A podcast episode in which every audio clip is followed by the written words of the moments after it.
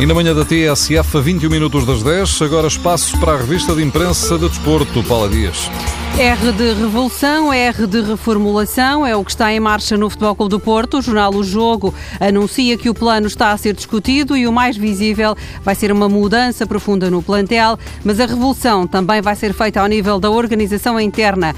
Tudo está a ser preparado em segredo e nada vai ser publicamente revelado, por enquanto, porque o campeonato ainda não acabou e o Porto ainda vai jogar a final da Taça de Portugal. Esta revolução, adianta o jornal, vai ganhar forma em maio e a discussão também vai fazer-se à volta da continuidade de José Peseiro, que ainda tem mais um ano de contrato. Ainda assim, expectativa para a entrevista de Pinto da Costa ao Porto Canal esta noite. A Bola e o Record publicam hoje as fotografias de uma contestação inédita ao presidente do Futebol do Porto. À porta da casa de Pinto da Costa foram colocadas duas faixas na madrugada de ontem. Je suis comissionista e desculpa, mestre Pedroto. O presidente anda cego com as comissões. Eram as duas mensagens. Afinal, o que se passa com o Futebol do Porto é a pergunta para o editorial na bola. O diretor escreve que a culpa não é do treinador, porque Peseiro corrigiu os erros mais evidentes de Lopetegui e também não é toda da famosa estrutura.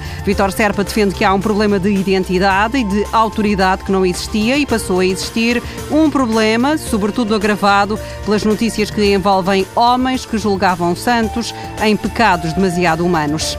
Na primeira página do Record está o ataque de Otávio Machado. O dirigente do Sporting critica a nomeação de João Capela para o jogo Académica Benfica. Diz que o árbitro já estava reservado e dá toda a tranquilidade ao Benfica depois do esforço na Liga dos Campeões. E depois do que Ederson fez nesse encontro em Munique, o Benfica vai premiá-lo. O jornal O Jogo revela que Assado vai rever o salário de Ederson, que ganha 200 mil euros brutos por ano e tem um dos ordenados mais baixos do plantel. Além disso, o jornal afirma que Ederson vai ter nacionalidade portuguesa até ao final do ano.